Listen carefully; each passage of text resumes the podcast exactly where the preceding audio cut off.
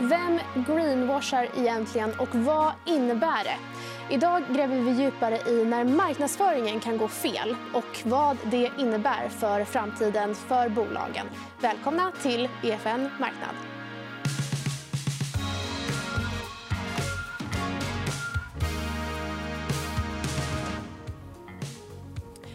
Ja, och med mig i studion så har jag Linn Leopold, forskare och docent vid Handelshögskolan i Stockholm och Josefin Johansson, hållbarhetsanalytiker på Handelsbanken. Välkomna hit. Tack. Tack. Idag ska vi prata om greenwashing och hållbarhet när det kommer till marknadsföring. Hur eh, jobbar ni med hållbarhet i er vardag? Vi kan väl börja där. kanske. Linn? Nu jobbar jag både med forskning men även selvfølgelig min, min eh, egen konsumtion eller hur jag föreläser med, med bolag och, och företag om hur man ska jobba med hållbara strategier. Mm. Häftigt. Och Josefin, du jobbar ju som hållbarhetsanalytiker. Är du, tycker du att du är hållbar i din eh, vardag också? Ja, men det är en bra fråga. Jag är ansvarig för hållbarhetsanalys på Handelsbanken Aktieanalys. Och I vardagen så Ja, men givet att man har lärt sig väldigt mycket om hållbarhet under den här tiden så är det svårt att inte verka mer hållbart eh, även i det privata. Så försöka tänka lite på hur man konsumerar, hur man tar sig till olika platser och hur man reser. Så det är klart att det färgar av sig. Mm. Och vi ska prata om hållbar konsumtion just idag men också när det går fel och bolagen kanske uttalar sig eh, för att vara mer hållbara än de faktiskt är. Och det är ju någonting som kallas greenwashing. Men finns det en, mer, en bättre definition på vad faktiskt greenwashing innebär när det kommer till företag? Ja, jag vet inte om det är bättre, men greenwashing innefattar en hel del olika Eh, negativa delar som, som eh, kan även... Alltså det, det flätter över väldigt många områden. Så vi har ju både greenwashing och vi har, vi har whitewashing och bluewashing, femwashing, wokewashing, sportswashing. Så det blir lite greenwashing har blivit en sån eh, universal term för vilseledande marknadsföring. Mm. Just det. Och hur utbrett är egentligen greenwashing?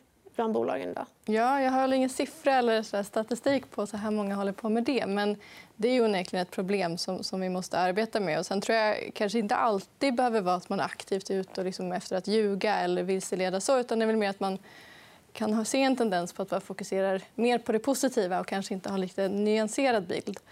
Eh, och här tror jag också att, att det kan spela roll dels då lagstiftning kring vad... Jag tittar mycket på hållbarhetsredovisning. Alltså vad ska finnas i en sån?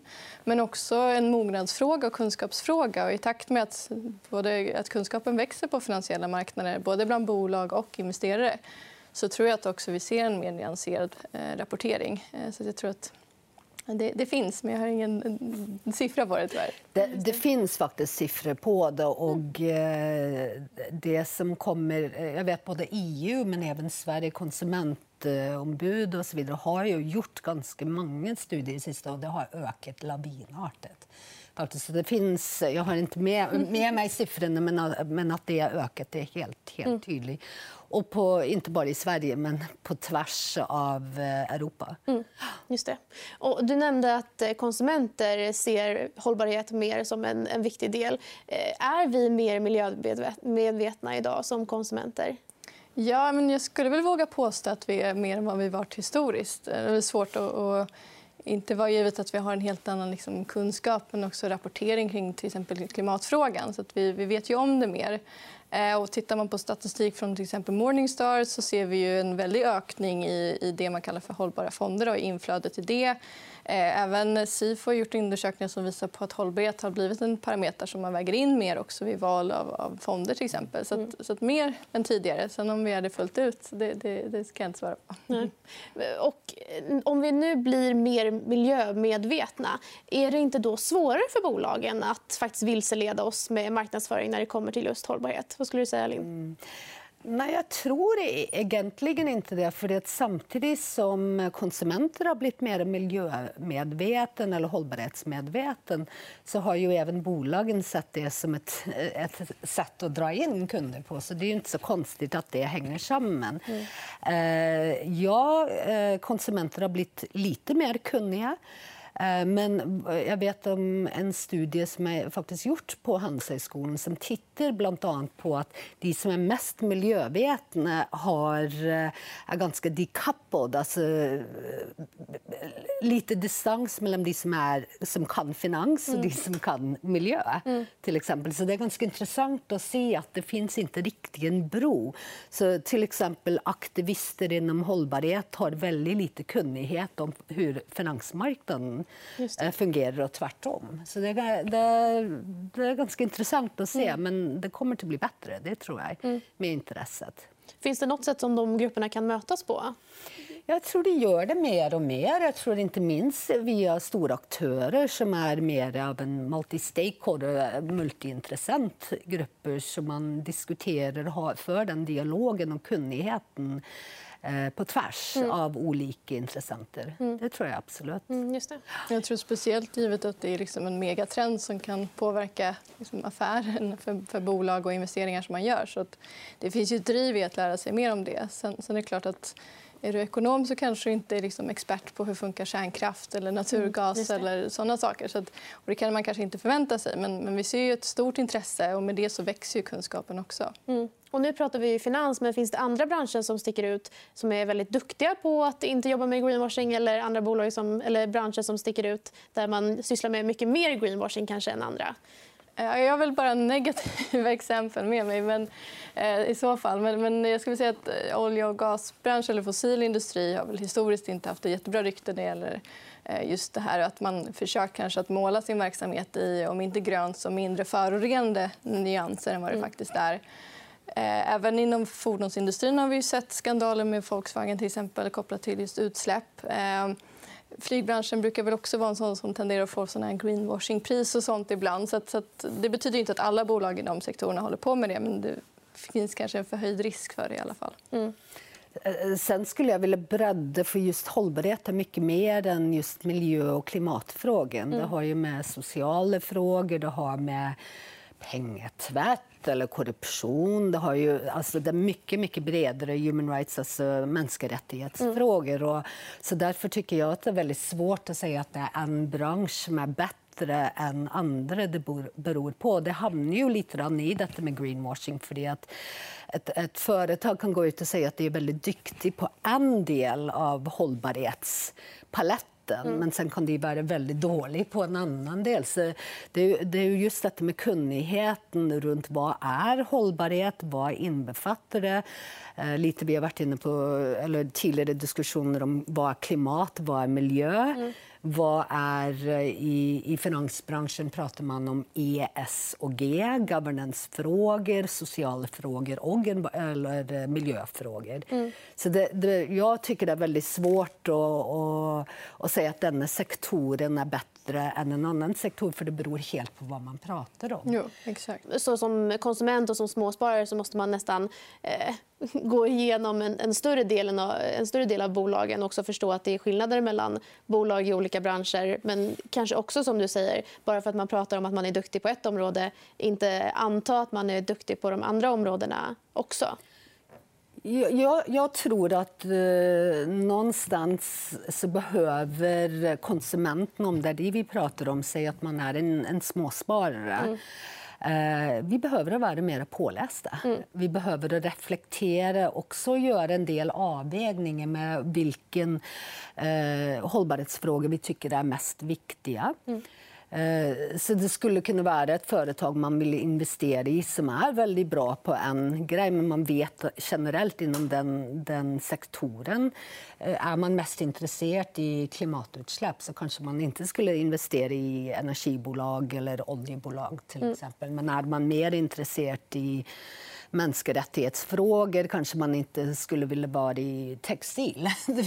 liksom, så lite grann blir det ju upp till konsumenten att vara mm. påläst och reflektera över vad är viktigast för mig inom hållbarhetspaletten och var är det sannolikt större risker mm. äh, än i vissa branscher mm. i förhållande till andra. Just det. Och innan vi går över till att prata om just hur småsparare och konsumenter kan eh, göra sitt arbete i att kolla upp bolagen och hur man gör det så vill jag bara ta upp eh, någonting som du har pratat om tidigare, Linn, nämligen skillnaden mellan claim greenwashing och executional greenwashing. Kan du berätta lite om det och varför det är viktigt att veta skillnaden? Eh, det är ju mer man pratar i stort som, som vi har gjort här nu om vad greenwashing är eller hållbarhetswashing eller vad man eh, ska kalla det.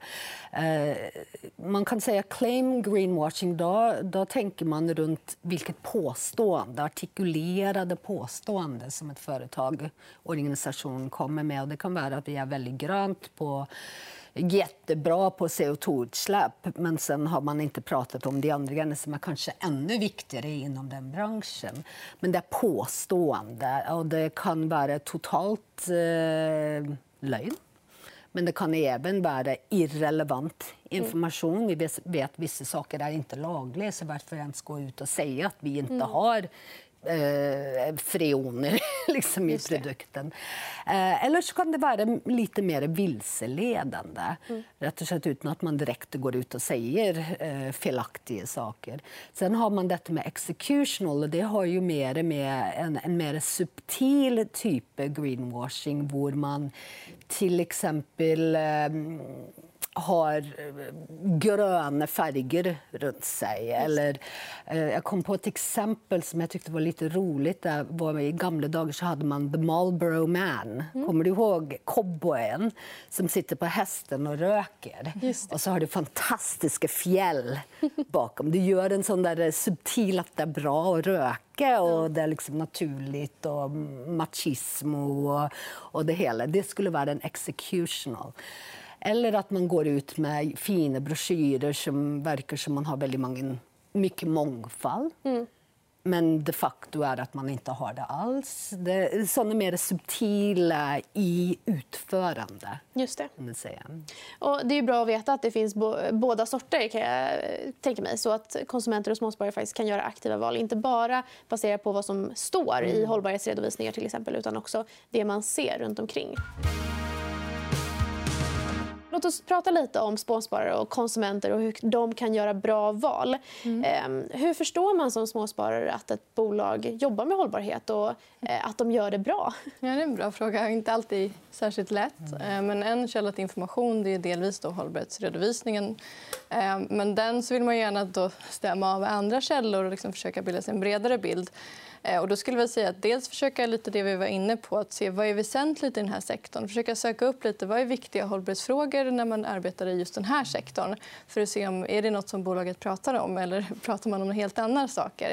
Eh, en annan sak är också att jämföra mot konkurrenter eller liknande bolag i, i samma sektor. Också. Hur, hur, hur jämförs man där? Mm. Hur står man sig i, i en sån jämförelse? Sen är det också bra att titta på finns det några andra tredjepartsrapporter kring sektorer eller kring vissa bolag. Det kan ju vara allt ifrån eh, från analysavdelningar på, på ställen som jag jobbar på eller då ett WWF eller liknande NGOs som, som då har gjort en analys om en viss sektor för att då kunna triangulera den här informationen lite grann och få olika perspektiv. Just för att sen forma sin egen åsikt. Mm. För hållbarhetsredovisningar skrivs ju av bolagen själva. så Det finns ju en, eh, kanske ett incitament hos bolagen att faktiskt göra en, en bra rapport där och, och, i vissa fall kanske utelämna den informationen som eh, som inte är så bra. Är det så? Eller måste de skriva in all information i de här rapporterna? Nej, det är väl lite luddigt i lagstiftningen idag exakt liksom, vad ska du ha. Det finns riktlinjer att det ska vara risker och möjligheter och sådär. Men det, det, finns väl ett, en tilt kanske ibland att det blir mer av det positiva. Sen tror jag inte att det är liksom att man ska anta att alla bolag är ute efter att lura en. Och vi ser flera redovisningar där man tar upp både utmaningar och möjligheter. Mm. Jag tror just den här biten som vi var inne på med att ta upp också utmaningar det tror jag också är liksom en mognadsfråga. Att nu har vi kommit lite längre i arbetet. så nu, nu kan vi bredda. Vi kan hålla fler tankar än en i huvudet när det gäller olika hållbarhetsfrågor. Och därmed kan vi liksom få in det. Så att, jag tror inte att det, alla är liksom ute efter att lura. Sådär, utan det är bra att ha ett kritiskt öga men, men det är inte så att alla rapporter man bara ska anta att det är greenwashing. Just det. Och om man då läser en hållbarhetsrapport som eh, investerare till exempel, finns det någonting speciellt som man ska leta efter eller vad kan man använda för mått och sånt för att förstå en sån här rapport? Mm. Nej, men, eh, det beror ju väldigt mycket på som vi varit inne också på att vilken sektor är det, vart i världen är man verksam, vad man då ska titta på. Men om jag skulle vara lite mer generell och ge några tips, liksom, vad kan man kika efter i en rapport? skulle jag vilja ha ja, men, tre saker. Då. Eh, det första är väsentlighet, som jag redan varit inne på. Prata om det som är viktigt i sektorn. Om man inte gör det skulle jag säga att det är en varningsflagga. För då utelämnar man nåt som är viktigt, och speciellt också från ett finansiellt perspektiv. Det andra är data. Har man någon form av data, kopior för att stödja det man säger eller mål som man har satt, går att följa upp dem. Och sist också, hur ser styrning och uppföljning ut kring hållbarhetsfrågor? För det är också väldigt viktigt att det finns en organisation för att faktiskt implementera det man säger. Och det visar också på hur väl integrerat det är det här i organisationen. Så det är väl tre saker jag säger att man skulle kunna titta på. Sen exakt, liksom, andra saker är väldigt varierande. Mm. Eh, och så. Sen finns det också liksom, hållbarhets ESG-ratings och sånt som man kan använda sig av kanske för att se om nåt bolag sticker ut åt nåt håll. Sådär. Men jag skulle ändå rekommendera att också göra sin egen analys. För Det är inte nödvändigtvis så att de alltid säger så mycket om hur affären är hållbar i sig. Så. Så, att, Eh, så det finns ju såna saker också. Men, men eh, annars har man min lilla lista där. Mm, men det är ju jättebra. Och om man nu eh, läser igenom hållbarhetsrapporten och tänker så här... Jag, jag vill dubbelkolla om det här stämmer. Kan man göra någonting förutom då att läsa tredjepartsrapporter till exempel och för att förstå hur bolaget faktiskt agerar i verkligheten? Ja, dels så får man väl kanske, kan man ju söka på, googla runt lite och se finns det några nyhetsrapporter som skulle motsäga det som bolaget faktiskt säger i sin rapportering. Eh, annars är det ju väldigt svårt eh, och tyvärr kanske inte alltid uppdagas förrän det är ett problem som kan leda till böter eller andra saker. Eh, så, så det, det, är ju väldigt svårt att, att, ta reda på. Men, men söker lite annan information. Finns det några rapporter kring eh, att man kanske inte riktigt lever upp till det man säger i leverantörsledet eller vad det nu kan vara. Men också igen det jag sa, tredjepartsrapporter. Finns det någon skrivelse kring ja, men, utmaningar i den här branschen och stora risker och där man ser att det finns problem fortfarande? Eh, det är väl det som man kan, kan göra. Då. Mm. Och sen självklart då, prata med bolagen. Men det kanske man inte alltid har möjlighet som, med, som småsparare. utan Det är kanske de större, större institutionella investerarna som har, har den möjligheten. Mm. Så ta in information från olika perspektiv och, och sammanställa till någon form av slutlig bedömning. Ja, och det är en väldigt generell rekommendation mm. när det gäller analys. Sådär. Mm, men det är bra. Eh, jag vet att du Linn har pratat tidigare om att det finns vissa märkningar och sånt som man kan leta efter där det faktiskt är tredjepart, en tredjepartsorganisation som har godkänt eller märkt ett bolag på något sätt eller deras produkter. Eh, hur kan man eh, ta till sig information om sånt här? Mm, mm. Nej, men jag håller ju med. Josefin har ju jättebra poäng här. Och det jag oftast ser efter är just mätbara mål vad man rapporterar på, vilken mål man har. Eh, att de målen är eh, definierade i tid och omfång och mm. hur man, man följer upp de målen. Det tror jag är en otroligt viktig aspekt i och förtroende för en hållbarhetsrapport. Rätt och, slett. och vi lever i Sverige, så vi har ju en, en kultur som byggs på förtroende. Så eh, jag tror inte de seriösa aktörerna vågar riktigt gå ut med och, och och ljuga. Nej, det på, finns ju incitament också att inte överdriva. För mm. Det kan du verkligen komma och bita dig i slutändan. Precis, det. precis. Så det tror jag är väldigt viktigt. Sen när det gäller just detta med tredjepartsgranskare um, det är lite problematiskt. Jag skulle inte vilja gå ut och säga att den ena är bättre än den andra. För det mm. igen beror på vilken eh, påverkning du tycker är viktig. Och alla har lite olika metodik. Eh, modeller på att granska, eh, olika krav på rapporteringen. Man måste komma ihåg också att bolagen själva väljer de tredjepartsgranskarna där de tror de skulle eventuellt falla bättre ut. också. Så det finns ju den, den aspekten. Det är ju inte kravlagt eller lag, lagmässigt så man väljer den in, indexen eller rankingen man vill vara med på vanligtvis. Man väljer tredjepartsgranskare. Några är mer legitima än andra beroende på vilket område man vill, vill mm. titta på. Så man gör det verkligen inte lätt för småspararna. Det, det måste jag säga. Eh, det finns ju en oerhört konkurrens konkurrens mm. mellan tredjepartsgranskarna. Så det, det, är inte enkelt för en småsparare. Jag tror mycket av ansvaret borde, eller hamnar istället för eh, kapitalförvaltarna på många sätt till att ge råden till eh, småspararna. Mm, just det. Jag skulle också vilja prata lite om klimatkompensation. För att jag tycker att Det är ett intressant område när det är så att man kanske har mycket utsläpp och så vill man kompensera det som, som företag. Och, eh, Någonting som det pratas väldigt mycket om är just att man har klimatkompenserat. Men det finns ju väldigt många olika sätt att klimatkompensera på. Mm. Och det pratas om begrepp som klimatvänligt och miljövänligt. Men vi vet egentligen inte riktigt vad det innebär. Eh, vad skulle ni säga är en bra klimatkompensering? Hur, och hur vet man det? Vem vill börja? Vem orkar ta den? Ja. Eh, nej, men jag skulle säga att det det, vi brukar, eller när jag tittar på bolag så just med kompensationsdelen till exempel om man har satt upp att man ska vara klimatneutral och definierat det som ganska konkret att det ska ha netto nollutsläpp eh, och specificerat det ännu mer kan det ju oftast vara så ibland att man ser att det ska ske genom klimatkompensation. Och I mina ögon brukar de kanske vara lite mindre värda än att man faktiskt ska ställa om sin verksamhet. Så att från början så är väl klimatkompensation lite en sån som man kan behandla lite styvmoderligt. Sen fyller det självklart en funktion. och Vissa utsläpp är väldigt svåra att få bort. Sen vad som är bäst, det finns ju lite olika såna här, nej, men, organisationer som har bättre rykte, gold standard, liksom certifierat på, på kompensationen. Och Ja, jag skulle väl inte rekommendera en specifik så, för det finns ju en helt uppsjö där. Men det finns ju vissa som har mer trovärdighet, att det är faktiskt mm. projekt som sker mm. eh, och inte bara att man betalar in och så försvinner pengarna mm. någonstans. Så, där. Så, att, så att jag har väl ingen bra sån, det här ska ni alltid lita på, utan det, det finns en, några olika. Men det är väl just för att jag jag, jag vill inte den som tittar mest på klimatkompensationen. Jag vill se det andra arbetet. Mm. Liksom. Mm. Ja, men det förstår jag. Ja, men jag, håller med. jag håller verkligen med. Det finns klimatkompensationsindustrin eh, växer som en galen. Och det, det, ska man komma ihåg att jag har varit påhoppet för att jag har blivit eh, kritiserat just att med, med klima, en del klimatkompensationsprogram och då blir ju de i branschen väldigt sura på mig selvfølgelig. Eh, det finns bra sådana, mm. men, men det viktigaste är ju omställningen. Mm. Så om vi klimatkompenserar och inte fortsätter med omställningen så har vi ju ett problem. För då flyttar vi bara kostnaden mm. någon annanstans. Sen finns det mer eller mindre seriösa aktörer man kan ha förtroende för. Men det finns ju igen om man bara fokuserar på CO2-utsläppen och inte den biologiska mångfalden, om vi flyttar eh, kostnaden för, eh, för eh, omställningen till ett utvecklingsland och människorna där, då har vi ju ett problem. Då gör vi det inte något bättre i, i den totala bilden.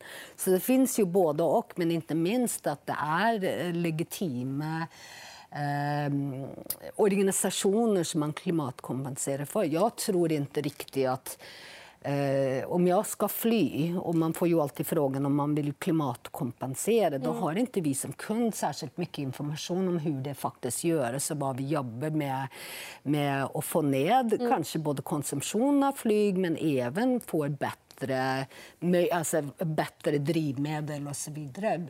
Bara för det vi betalar, mm. kunden betalar det betyder inte att vi, vi pådriver en omställning. Nej. Och där kanske är bra att punktera också att liksom, för nu, det, är inte så att det är värdelös klimatkompensation. Nej. Det fyller en funktion och det, det, är liksom bra. Det är klart att vi ska göra det vi kan och varje steg i rätt riktning ska man ju ändå applådera. Men det är väl mer att, att klimatkompensationen ersätter ju inte Omställningen. Nej, precis. Nej, om vi ska då sammanfatta och ge ett sista råd till småsparare och eh, konsumenter när det kommer till greenwashing. Vad ska man tänka på och eh, hur ska man ta sig framåt? Linn?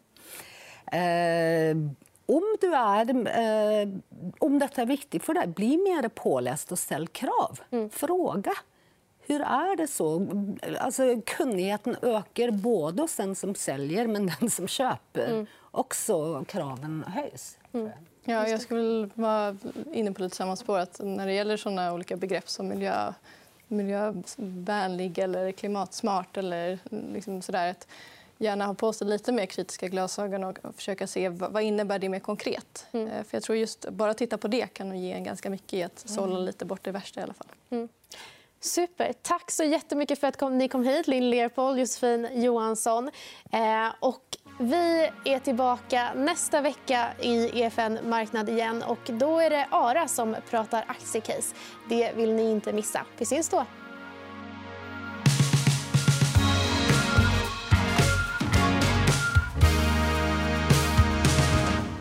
Du har lyssnat på EFN Marknad, en podd av EFN Ekonomikanalen. Mer om ekonomi och aktier finns på efn.se.